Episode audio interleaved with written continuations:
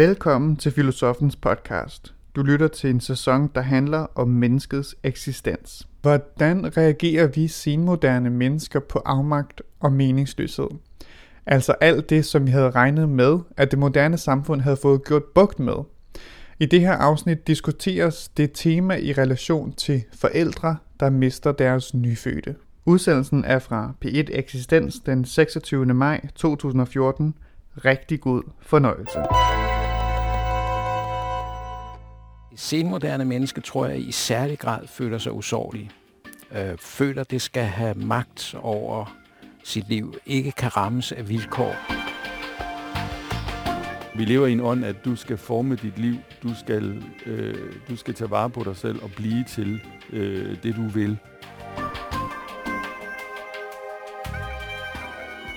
Der bliver født små tres tusind børn i Danmark om året. Det gjorde der i hvert fald i to tusind og elleve. to hundrede og seksogfyrre var dødfødte, det vil sige, de var døde i livmoderen, men skulle alligevel ud som ved en almindelig fødsel. tre hundrede og seksogfirs børn døde perinatalt, det vil sige inden for den første uge efter fødslen, og inklusiv de to hundrede og seksogfyrre dødfødte. Og et hundrede og otteogtres døde neonatalt, det vil sige inden for de første fire uger. Alt i alt knap seks hundrede miserable og ulykkelige forældrepar, hvis glæde og forventninger styrtede i grus. I morgen, tirsdag den syvogtyvende maj, sender D R P et Jesper Deins radiofeature Nu flyver Anton, som handler om forældre, der mister deres nyfødte barn. Og i Eksistens i dag kigger jeg på, hvordan vi senmoderne mennesker reagerer på sådan en ulykke. Hvordan en følelse af afmagt og meningsløshed overvælder os, og måske endda bliver forstærket af det, vi troede, vi kunne, og det, som videnskaben kunne redde os fra. Der er så sort og meget mørkt imellem sol og måne. Nu flyver Anton helt af sig selv.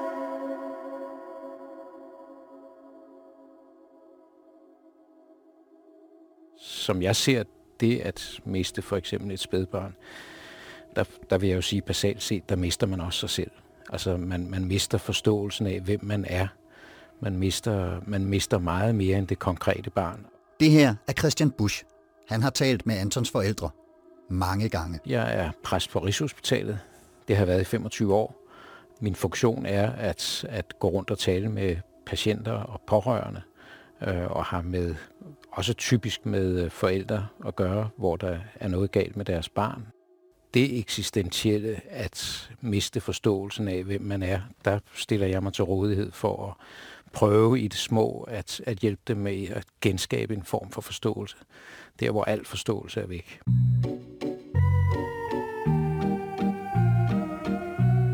Og allerede her er det faktisk passende at lade dagens anden gæst, en kære ven af Eksistens, nemlig filosof Anders Fogh Jensen, komme til ord ganske kort. Anders? Ja? Ah... Godt. Øhm, altså, ja, eller, hmm, altså, man kan sige, meningsløshedsproblemer og spørgsmål om mening stiller sig først rigtigt, når, når tingene virker meningsløse. Altså, når de er meningsfulde, så stiller man selv spørgsmålet, hvorfor er de meningsfulde? Øhm, og, altså, magtesløshedsproblematikken kommer jo altså, ud af spørgsmålet om magt, er spørgsmålet, hvordan skal jeg gøre? Og svaret her... naturen eller skæbnen, hvem det nu er, tilfældighederne svarer, du kan ikke. Altså hvordan spørger man, og du får et svar, du kan ikke. Og derfor fører det over, hurtigt over i et hvorfor, som jeg mere mener er meningsspørgsmålet. Hvor, hvorfor skal det til? Hvorfor skal det lige ramme mig? Hvad er planen med det her? Øh, og det at ikke at kunne få svar på et, et hvorfor, altså det meningsløshedsproblem, som, som rumler rundt. Vi vender tilbage til Anders Fogh Jensen, men først opholder vi os lige lidt ved hospitalspræst Christian Busch, som altså har talt med adskillige forældrepar, hvis illusioner er bræst, forventninger styrtet i grus, og som pludselig er ikke bare i tvivl om meningen med deres liv. Altså, jeg vil basalt set kalde det for fortvivlelse. For altså, tvivlelse. De er. De, de reagerer ofte voldsomt, fordi det netop, som du siger, kommer fuldstændig bag på dem. Altså, det er de fleste... Selvfølgelig er der nogen, der har vidst, at barnet var, var, var sygt og skadet og, og, og måske ikke vel kunne leve, men de, i ganske mange tilfælde, så kommer der også bag på dem, at, at der er noget galt med barnet. Det kan være en uopdaget hjertefejl. Det kan være, at barnet bliver født alt for tidligt. Det er nogle af de typiske ting, som, som kan være galt, og, og barnet derfor er meget skrøbeligt, og, og det er usikkert, om det kan overleve. Og i de tilfælde, der er det, en, der, der er det modsætningen til det, de har forventet, og det giver en fortvivlelse hos forældrene. Det at, at, at få et barn, der er højspændte forventninger til, at, at, at man som forældre skal, og det, den måde jeg plejer at formulere det på, det er forældrenes opgave, og det de er fuldstændig indstillet på, det er at beskytte barnet mod alt ondt i verden. Øh, øh, tage magt over dets liv, og så er stort set det værste, de kan opleve, det, det er jo det, der sker, nemlig at de bliver fuldstændig magtesløse. Og det skaber tvivl om alting i verden. Altså, hvis, hvis der bliver skabt tvivl om det, der så at sige er meningen med at være forældre, så oplever man det som totalt meningsløst, det der sker. Altså, og, og, og, og helt enkelt sagt, barnet er meningen. Øh, når man som forældre venter med glæde at blive, ikke bare få et barn, men også blive en rigtig familie og blive forældre og, og, og alt det her har de gået og tænkt på jo også ofte meget, meget længere end de ni måneder, hvor de har ventet barn, eller hvor længe det nu er, de har fået lov til at, at bære barnet. Altså, det, det er jo ofte en, en... Det er jo selve deres grundforståelse, mange af de, af de forældre, det er jo at blive forældre og få børn og skabe, skabe et, et, et godt liv for det barn, og så lige pludselig så sker der noget. Så, så det er der, tvivlen kommer ind. Hvad, hvad, hvad, hvad er meningen med det hele, og, altså, og magtesløsheden kommer ind. Ja. Søndag ellevte oktober klokken elleve tredive. Det her er Freja Spadens radiofeature, Nu flyver Anton. Jordmøderne er selv chokeret. Lene var til jordmor i onsdags. Der var masser af liv i går lørdag, og nu pludselig er det forsvundet. Lene er så stor, at der ingen vej er udenom at føde vores døde barn. Fødslen skal sættes i gang. Jordmoren giver Lene den første stikpille. En pille ud af mange. En lang og smertefuld proces, der kan tage flere dage, siger de. Der er jo også mange, der siger noget i retning af, at det her det er bare så meningsløst. Og så siger jeg, ja, sådan, sådan er det. Og ofte så betyder det jo øv, eller ærgerligt, at, at, at det her sker. Øhm, og der mener jeg, at på et eller andet tidspunkt, så begynder der også at opstå en eller anden form for ønske om at finde en mening i det her. Mening med, det er at kigge bagud og prøve at forklare det og alt sådan noget. Og det der, det, det, er, det er en blindgyde. Rent mentalt, så mener jeg, at det er en blindgyde at prøve at forklare noget i den her sammenhæng. Jeg mener, at det er vigtigt at prøve at kigge på, når nu det er sådan, som det er, kan der så opstå en mening i det.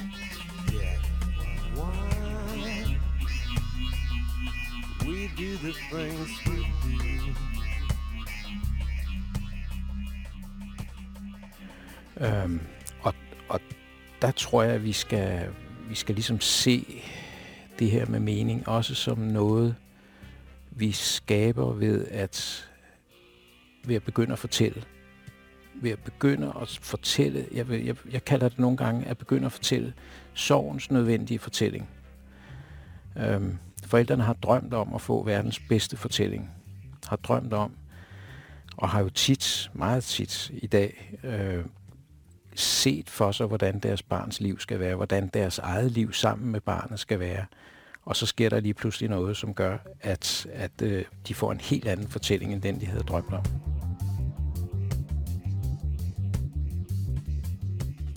Søndag den ellevte oktober klokken tyve. Ventetiden er blevet for lang. Lene fortryder sin beslutning om at blive på afdelingen. Vi skal hjem. Jordmoren er forstående og siger, at det er en god idé. Vi beslutter at møde op næste morgen klokken seks og fortsætte med pillerne. Vi kører som i trance ud af Frederikssundsvej. Parkerer og går op i lejligheden, der er fuldstændig parat til at modtage et lille barn. Der er sat skillevæg op. Pusleplads og tøj og blæer ligger parat.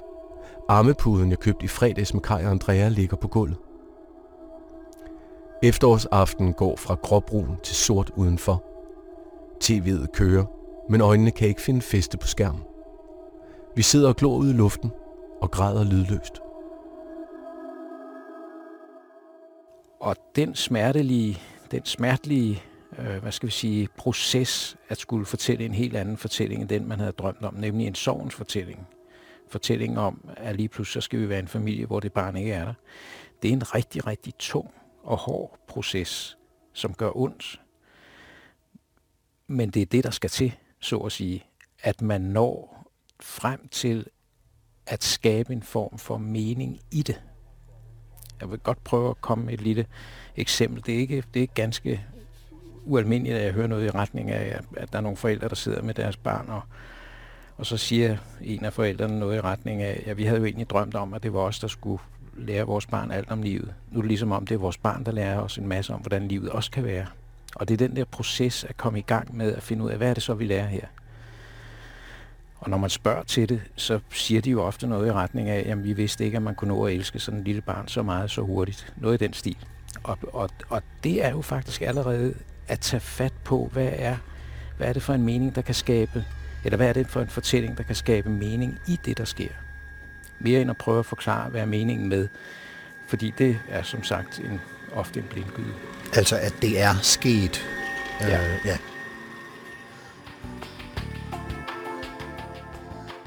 Du lytter til Eksistens på P et. I dag om den følelse af afmagt og meningsløshed, som kan indfinde sig i mange menneskers liv, og i særdeleshed for forældre, som oplever at miste et spædbarn.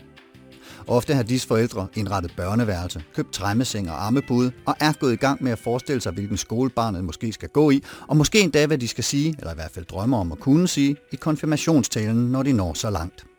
Men det gør de ikke.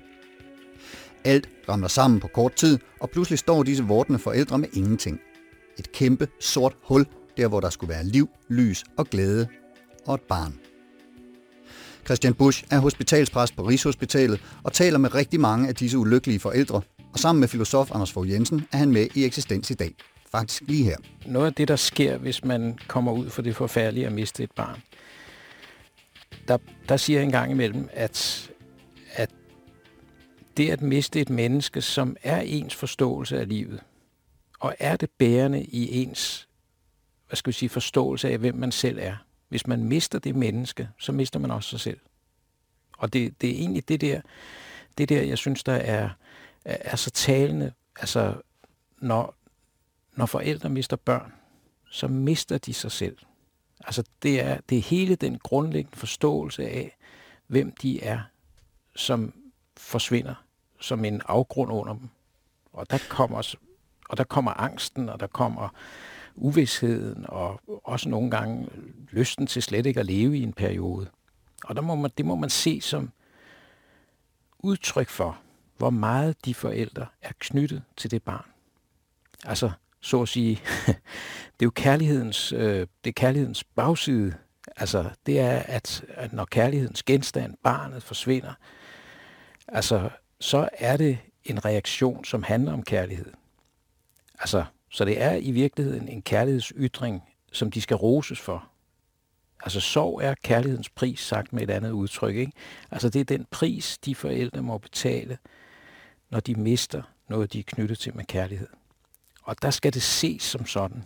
Så deres, jeg, jeg lige vil sige, at deres, deres sorg skal roses, for den er udtryk for, at de virkelig er blevet forældre, hvor de tit kan komme i tvivl, hvad har jeg gjort galt, eller egner jeg mig ikke til at få børn, eller et eller andet, kan jeg ikke, eller der er så mange spørgsmål, der dukker op af eksistentiel karakter, hvor man kan se på fortvivlelsen, at det her, det er ikke ligegyldigt for dem, for de trækker ikke bare på skuldrene og går videre og siger, nå, det var det, vi må prøve noget andet.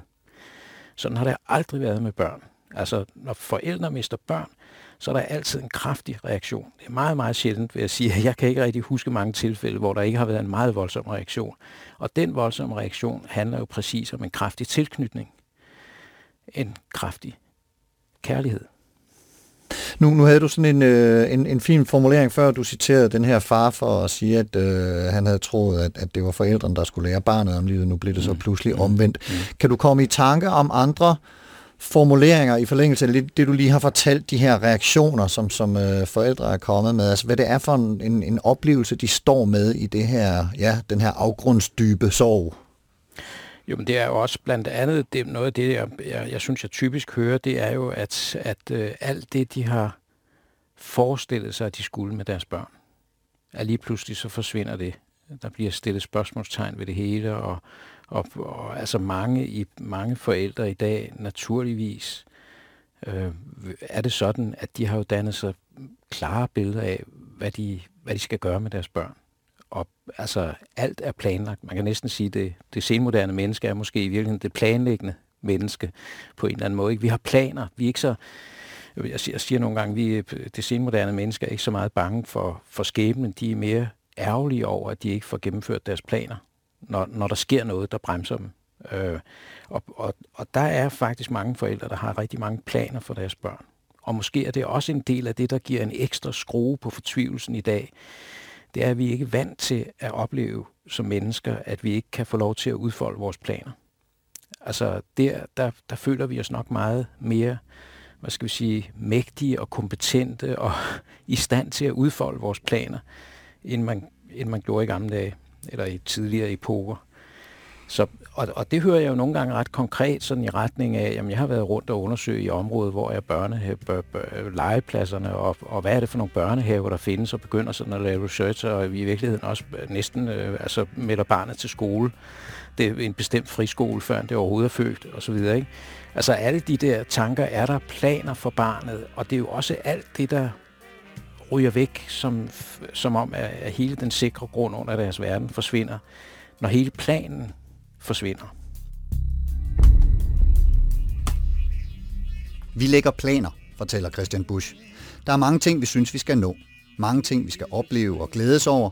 Og i løbet af de seneste århundreder er vi blevet vant til, at det meste faktisk kan lade sig gøre. Det senmoderne menneske, tror jeg, i særlig grad føler sig usårlige. Øh, føler, det skal have magt over sit liv. Ikke kan rammes af vilkår, øh, som de ikke kan ændre på. Det ligger sådan i en fase af oplevelsen. I den næste fase, hvor der rent faktisk sker noget, der bliver det mødet med, at når jeg, men så er jeg altså ikke som, som mægtig, kan man sige, ikke? Altså, så er jeg ikke den, der kan det. Og det er jo det, de møder, det er jo det, de oplever, når de møder, øh, for eksempel, eller når de oplever at miste et barn, så er det jo typisk der, de oplever, at, at øh, så meget magt har jeg alligevel ikke. Der er det jo også, at de så på sin vis får en ny forståelse af tilværelsen. Altså, øh, det er jo ikke sådan så, at de bliver stående i fortvivlelsen over ikke at have så meget magt, som vi i vores, når, når vi har styr på tilværelsen og føler kontrol, at vi kan lulle os ind i den der fornemmelse af, at jamen, jeg har også styr på det hele, der sker, det, den slags sker kun for naboen. Altså alle ved jo godt, at man kan miste et barn, men det er det der med, at man mentalt føler sig usårlig, som, som, øh, som er langt stærkere i dag, og det er jo bagsiden af noget godt. Fordi, som vi også har vist med tallene, altså i dag kan man rent faktisk stort set forvente at få sit barn med hjem fra hospitalet, når man har født det. I gamle dage måtte man jo vide, at der var jo en, en i, altså tilbage, mange år tilbage, ikke, så var det jo, hvis man havde fire børn, så mistede man måske de to af dem, ikke? Altså, øh, der havde man en helt anden bevidsthed om det. Altså, øh, øh, man kan jo sige, at, at øh, i, i dag er et, har et barn jo en identitet, og er et, et, et virkeligt barn for forældrene, også længe før det er født, øh, hvor, hvor man kan sige, at hele den grundlæggende holdning til hvad der er et barn, har jo også ændret sig over tid, og i, i tidligere epoker, hvis vi går tilbage i, i begyndelsen af attenhundredetallet, så hvis et barn blev født og nåede at dø, inden det blev døbt, så blev det faktisk slet ikke regnet for et individ. Altså det blev ikke noteret i, det blev ikke noteret i, i, i, i, i, i fødebøgerne, altså i, i kirkebøgerne. Det fandtes så at sige ikke. Og det er jo, altså, det er heller jo, ikke det er jo, i forældrenes bevidsthed? I forældrenes bevidsthed, jeg, jeg tror ikke, der er nogen mor der, og far, der på noget tidspunkt i tilværelsen mister et barn. Og det, jeg mener, bare tænk på H C. Andersens øh, fortælling om en mor, der, der mister sit barn, ikke? Og øh, altså, der er en gribende beskrivelse af Georg Brandes, der mister øh, sin datter, ti-årige datter, omkring øh, nitten hundrede-tallet, øh, omkring år nitten hundrede. Lige før århundredeskiftet, hvordan han øh, kører rundt med hende i en drosje i København for at nå at komme ind og få taget et billede, et fotografi af hende, for at kunne fastholde mindet om hende, ikke? Og han er jo rigtig forfærdeligt ked af det, øh, at han har mistet sin datter osv. Altså f- til alle tider har forældre reageret stærkt på tabet af et barn, ingen tvivl om det.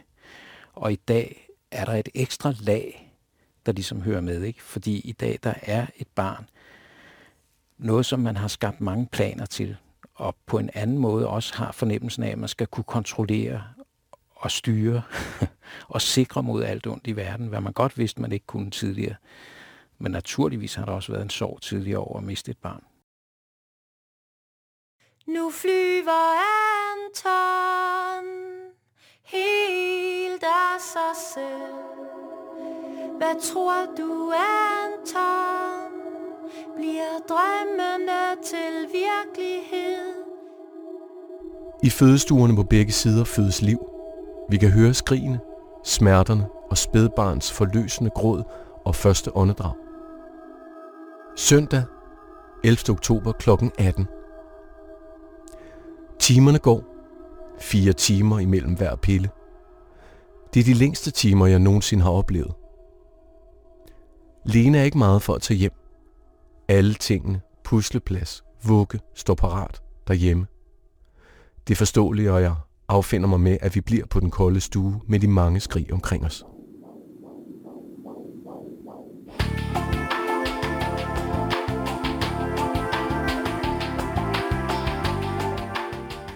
Det at miste sit barn er i manges øjne det værste, der kan overgå et menneske. Ikke mindst i dag, i senmoderniteten, hvor vi er vant til, at når fødslen går i gang, så kommer der et levende barn ud. Vi er måske endda blevet scannet og har fået at vide, at alt er, som det skal være. Så i det omfang, vi ikke inden uge tolv har valgt aborten, så er barnet et menneske, en person i vores liv fra det øjeblik, der kommer den rigtige streg på graviditetstesten. Og det menneske er en drøm og en plan, som går i opfyldelse og skal leves ud sammen med os. Så meget, desto større bliver også fortvivlelsen, sorgen, afmagten og meningsløsheden, når barnet ikke lever, drømmen brister og planen styrter sammen. Det bliver nok mere udpræget i en kultur, der ligesom lever... Og her er vi igen hos filosof Anders Fogh Jensen. Hvor vi lever i en ånd, at du skal forme dit liv, du skal, øh, du skal tage vare på dig selv og blive til øh, det, du vil. Og øh, i, den, i en kultur, hvor, hvor, hvor kan man sige, selvhjælpen og selvomsorgen er så, så, så udbredt, så bliver det jo en, et, et, et mere påtrængende spørgsmål, hvorfor kan jeg så ikke? Fordi, fordi jeg har jo lige... Øh, Jeg har jo lige lært, at jeg, at jeg godt kan.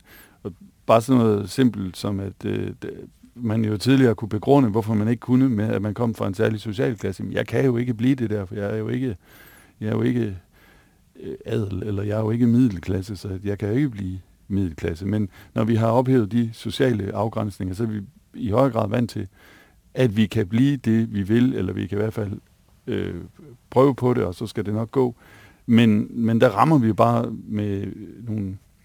Altså, der, der kommer tilværelsen med nogle, nogle kraftige mure, som, som, vi, som vi bare ikke kan gøre noget ved. Og man kan spørge sig selv sådan, hvor, hvordan, hvorfor, hvorfor er vi kommet så langt væk fra en dagligdags erfaring af et, du kan ikke, øh, og der går din grænse for din formåen. Og det, det, det tror jeg har at gøre med, en, at en...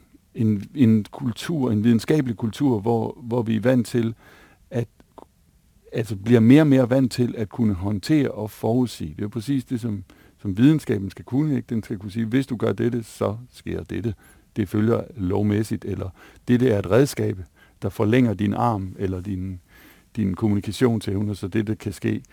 Så teknik og videnskab øh, luller os ind i en verden, hvor Som, som vi kan magte.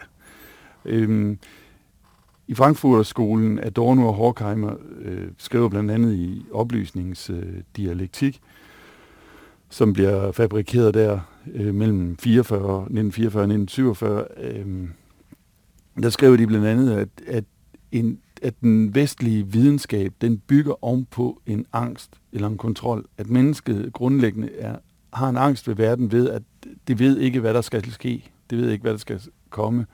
Så giver man sig til at lave videnskab med henblik på at, kan man sige, at dæmpe den angst. Øhm, og den, men den ligger så at sige hele tiden ned under videnskaben. Så jo mere hvad kan man sige, jo mere vi kontrollerer verden, jo, jo mere glemmer vi det der, den der angst der, når vi ikke kan. Og det er så den, der lige pludselig, øh, den, den, der lige pludselig møder os, når vi ikke øh, kontrollerer. Så dukker den op igen. Så videnskaben gør jo på en måde øh, flere ting. Den, den, den er angstdæmpende i den forstand, at den, den tillader os at kontrollere øh, verden. Men den gør også noget andet, den gør det tydeligt, at der er nogle steder, vi ikke kan kontrollere. Det vil sige, at når vi kommer der til øh, døden, eller øh, nogen, der forlader os, eller noget, der hænder, noget, der rammer os, ja, så, så, så kan videnskaben ikke... Øh, Så, så, så kan den ikke, øh, så rækker dens grænse også, og så, så bliver det tydeligere, hvad mennesket, hvad, hvad mennesket ikke kan. Hvor man kan sige, en verden, hvor det hele tiden øh, til hverdag møder denne kraftige begrænsning, som jo ikke bare handler om, at man ikke kan gå igennem vægge, men også, øh, at nu er der faktisk ikke mere mad, øh, eller sådan nogle, sådan nogle ting. Øh, ja, så, så, så virker det ikke så pludselig, men jeg tror, det virker mere pludseligt på os, fordi vi igennem videnskab og teknik er blevet så vant til, at vi faktisk kan håndtere verden.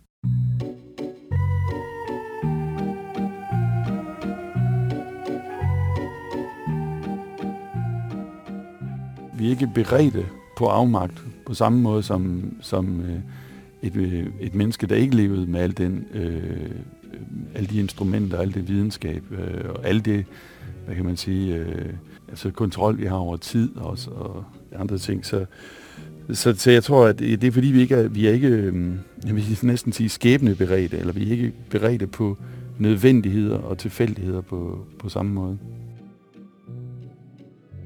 Det som, det, som bryder igennem, særligt med renæssancen her i, i femtenhundredetallet, det er, at mennesket kommer til i høj grad at stå over for naturen som en genstand, eller en gegenstand, hedder det jo på tysk, ikke? Noget, der står imod. Så, så øh, verden bliver, øh, altså, når Francis Bacon i seksten tyve udtaler det her, at, at, at scientia est potentia, at viden er magt, så, så handler det ikke sådan, så er det ikke sådan en moderne diskursanalytisk forstand, at alt øh, viden også er, har, har magt, men at, at det handler om, at der er magt over naturen, eller man skal mennesket skal blive, som Descartes siger i seksten otteogtredive, maître et possesseur de la nature, altså herre og besidder over naturen. Og øhm, jeg skal sige, derved bliver naturen til noget, øh, ikke til et, et kosmisk hele, men det bliver simpelthen til det, der hos Newton hedder matter in motion, altså død natur, der kan håndteres. Øhm, og det handler så bare om, ikke bare, det handler om at forudsige denne denne naturs øh, gøren og laden. Øhm, og, og det er det herved, altså i den, i den, den måde, altså det som Heidegger ville sige sådan mere teknisk, ikke? Det vil være, at væren bliver udlagt som et særligt værende, nemlig et værende, der er res, ressource, eller det, det er det, han kalder gestel, altså at, at verden til en, bliver til en bestand. Han, hans Heideggers yndlingseksempler, ikke? Det er, at, at rimen nu pludselig for eksempel bliver udlagt af kraftværket som en ressource. Det bliver ikke udlagt øh, som en, en flod, som digteren gør det, men den bliver, den bliver til ressource, vinden bliver til ressource, øh, jorden bliver til ressource. Alle de her ting, det, det, det, det gør, at vi får en, et forhold til... Øh, til naturen som noget, vi kan afkræve, øh, og som altså afkræve energi, eller og vi, kan, vi kan håndtere den. Og, øh, og det, man kan sige, det som, som videnskaben hermed gør, det er, at den, øh, det som den tyske sociolog Max Weber kalder, den, den, den, verden bliver affortryllet med videnskaben. Det er også noget, Nietzsche gør opmærksom på, at denne affortryllelse, den betyder også, at, at vi kan ikke længere Vi kan ikke længere fortælle den samme meningssammenhæng, som religionen og myten kunne. Så hvis Adorno Horkheimer har ret i, at videnskab, bygger, at videnskab egentlig er angstdæmpende i forhold til at kunne kontrollere verden, så er denne videnskab som angstdæmpende, det er netop det, der så afvikler det, der egentlig før kunne være angstdæmpende, nemlig religionen. Så, så jo bedre vi bliver til at håndtere Øh, verden med videnskab, jo, jo mere mister vi den anden religiøse eller mytiske øh, angstdæmpende faktor. Fordi det var jo det, som myten også kunne. Ikke? Den kunne fortælle mennesket ind i en helhed. Når Ødipus sidder og tænker, hvad pokker er det for noget? Hvorfor skal jeg øh, komme til at slå min far ihjel og sådan noget? Ja, så, så kan myten fortælle, at der er, en over, der er et overordnet regnskab, der skal laves her. Der er sket noget nogle generationer før, og du er en brik i det regnskab. Øh, altså, at, eller det kunne være, at hvis et, et barn dør, at religionen kan fortælle, at der er brug for det her barn et andet sted, så derfor øh, skal det afsted så tidligt.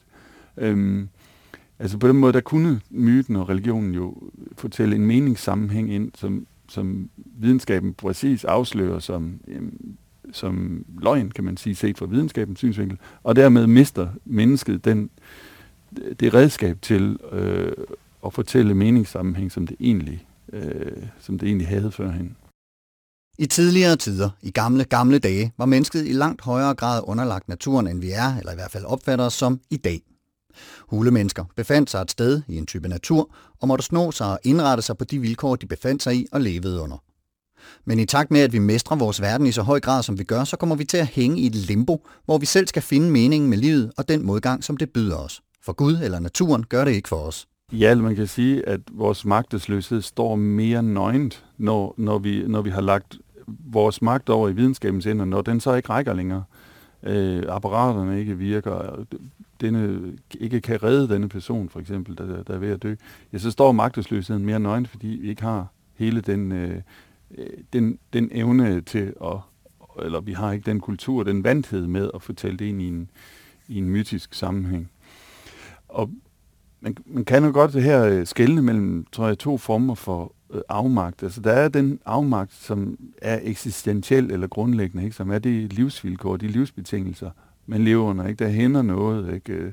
Der kommer en, en storm, der ødelægger gården, eller øh, et menneske bliver taget fra os. Den, den afmagt, er, kan man jo sige, den, den, den er den samme, øh, selvom den kan så hindres, ikke? I en vis grad af videnskab. Men der er også en, en anden form for magt, fordi man, man må jo spørge lidt, der, hvad, når vi siger afmagt, hvad er det? Hvad betyder magt her? Altså, for Nietzsche betyder det også fortolkningskraft. Altså, kan du, eller kan du, er du i stand til at leve med den første form for afmagt, uden at skulle øh, omlyve den, uden at skulle, altså, kan du stadigvæk sammenføje dit liv, øh, uden at have nogle bekvemme undskyldninger, eller en, en øh, øh, uden at have en, for eksempel uden at blive bitter, eller uden at, og, og gå i gang med at sige, bebrejde både altså, dig selv, eller bebrejde, hvad er det for en læge, der har taget fejl her. Så hele det apparatur, der må gå i gang, hvis ikke, at man kan holde til den første form for afmagt. Det vil være Nietzsches spørgsmål om, at der, der vil være en, en form for afmagt, der også handler om kraft. I hvilken, i hvil, hvilken livskraft har du til at, til at bære din afmagt med? Øhm, Og det, der, der vi mennesker jo, og også undervejs i et liv, jo i forskellige situationer, hvor vi nogle gange er stærkere end andre gange til at bære den her, det, der hænder, den afmagt. Vi kommer til netop den styrke lige om lidt, men først skal vi have inddraget en af de vigtige forskydninger, der også ligger i alt det her, nemlig forskydningen mellem skyld og ansvar, som i løbet af Christian Busches femogtyve år som hospitalspræst er blevet tydeligere. Der er en, en glidende udvikling i retning af, hvor man tidligere, når der skete noget voldsomt i ens liv, at der kiggede forældre mere fra nutiden og til fortiden. Øh, altså man, man, man kiggede mere tilbage og, og, og prøvede at forklare, hvorfor sker det her, og måske også en mere, øh, hvad skal vi sige, en mere øh, bagudrettet skyldfølelse. Jeg må have gjort noget, der var galt. Øh, det her, det må være udtryk for, også i, i religiøs forstand nogle gange, en straf eller et eller andet, ikke? Eller jeg drak et glas rødvin ja, til den fest. Sådan, eller, ja, ja. ja. Øhm, I dag, der synes jeg mere, at det er rettet imod øh, ansvaret for fremtiden. Altså, jeg synes, jeg burde, hvor man kan sige, det, det, tidligere, der var det måske mere skyldbetinget, et, et skyldbetinget sprog, hvor man så at sige, øh, kigger efter, har jeg gjort noget? I dag der er det mere øh, skamrelateret. Jeg burde være bedre til at kunne sikre mit barns liv, eller et eller andet, ikke? I, de, i den stil, mere rettet mod nutiden og fremtiden, øh, end, end rettet mod fortiden og nutiden. Øh, og det er det der, det der spand, jeg synes, der er sket en lidt en forskydning fra, hvad kan, man kan næsten sige, fra skyld til ansvar. Øh, og, og, og jeg tror også, det er en generel tendens i, i, i vores samfund, som sådan, at der er den der forskydning, glidende forskydning, øh, i retning af ansvaret for vores liv. Jeg burde kunne sikre, at, øh, at intet vilkår rammer mig, som jeg ikke kan gøre noget ved.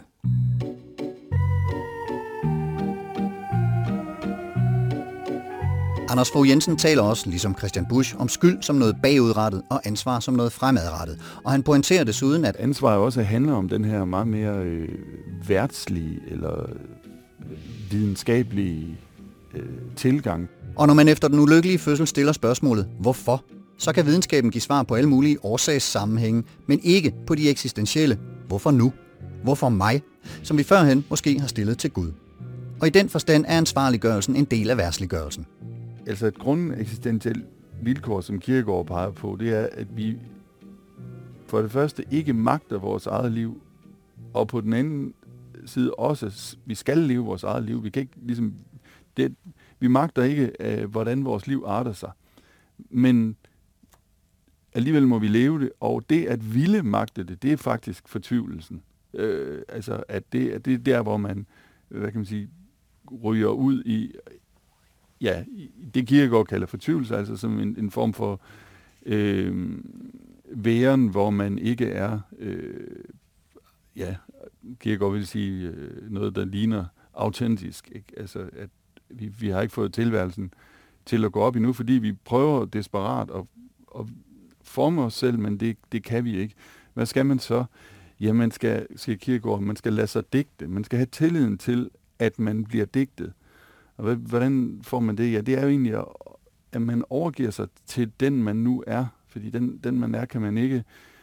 Det betyder ikke, at man ikke skal tage noget som helst ansvar i sit liv, men man kan ikke forme øh, grundlæggende sit liv. Jo mere vi får en kultur, hvor vi, hvor vi lærer hinanden, at du kan, du kan blive alt, eller du, du skal forme dit eget liv, så du bliver den, øh, den helt særlige. Jo mere vokser den der følelse af fortvivlelse, ikke? Altså, fordi man gør, man gør modstand mod at lade sig digte, vil, som Kierkegaard vil sige. Ikke? Altså, man gør modstand, fordi man vil skulle digte sig selv.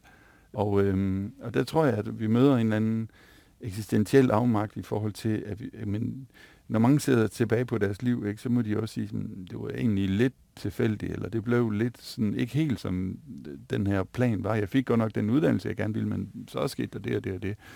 Øhm, og, så de fleste liv bliver jo til de liv øh, på en måde, som, som, hvor man ikke sidder ved rorpinden, på samme måde, som man egentlig øh, hele tiden i momentet forestiller sig, at man gør.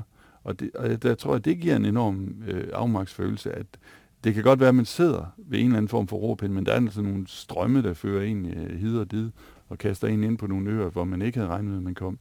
I virkeligheden tror jeg, at, at øh, en filosofi, der er mere for eksempel, sige, ateistisk eller materialistisk, faktisk må, må, må prøve at hvile på det vilkår. Altså...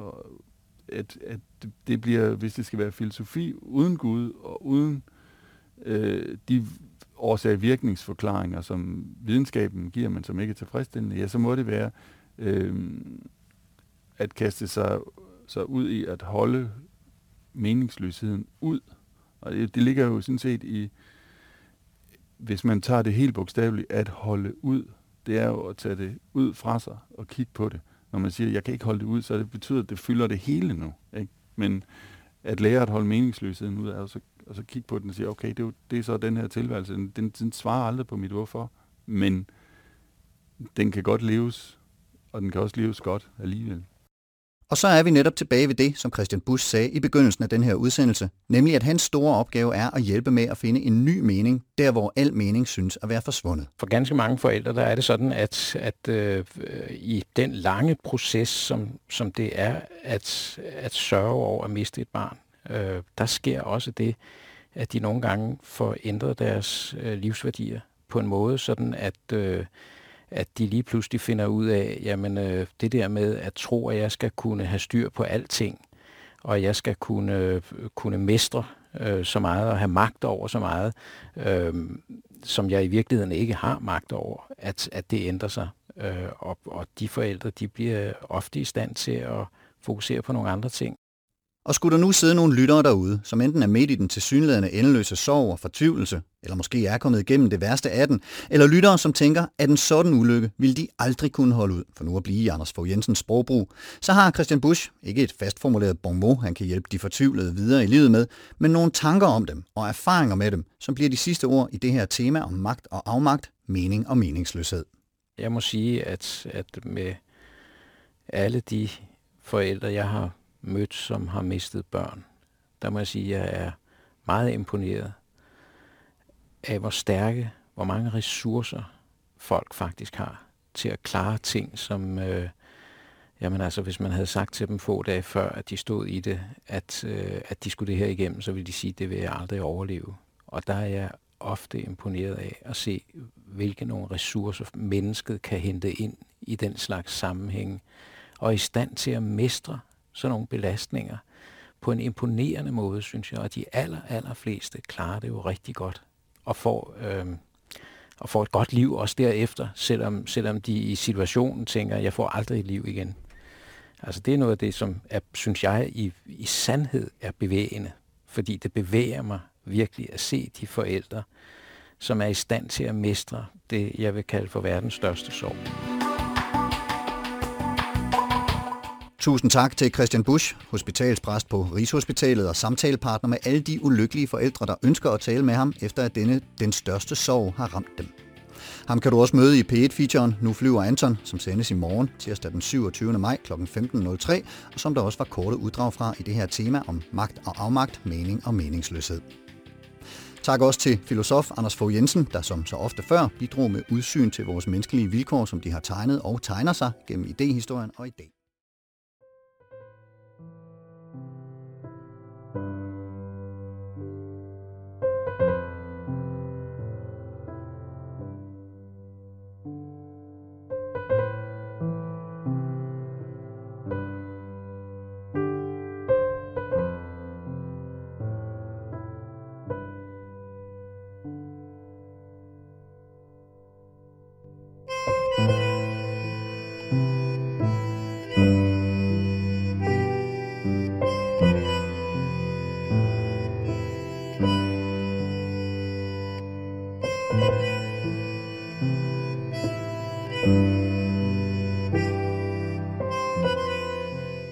Du har lyttet til Filosoffens podcast. Se mere på min hjemmeside filosoffen punktum dk og tag med mig på dannelsesrejse. Se dannelsesrejser punktum dk. Mit navn er Anders Fogh Jensen.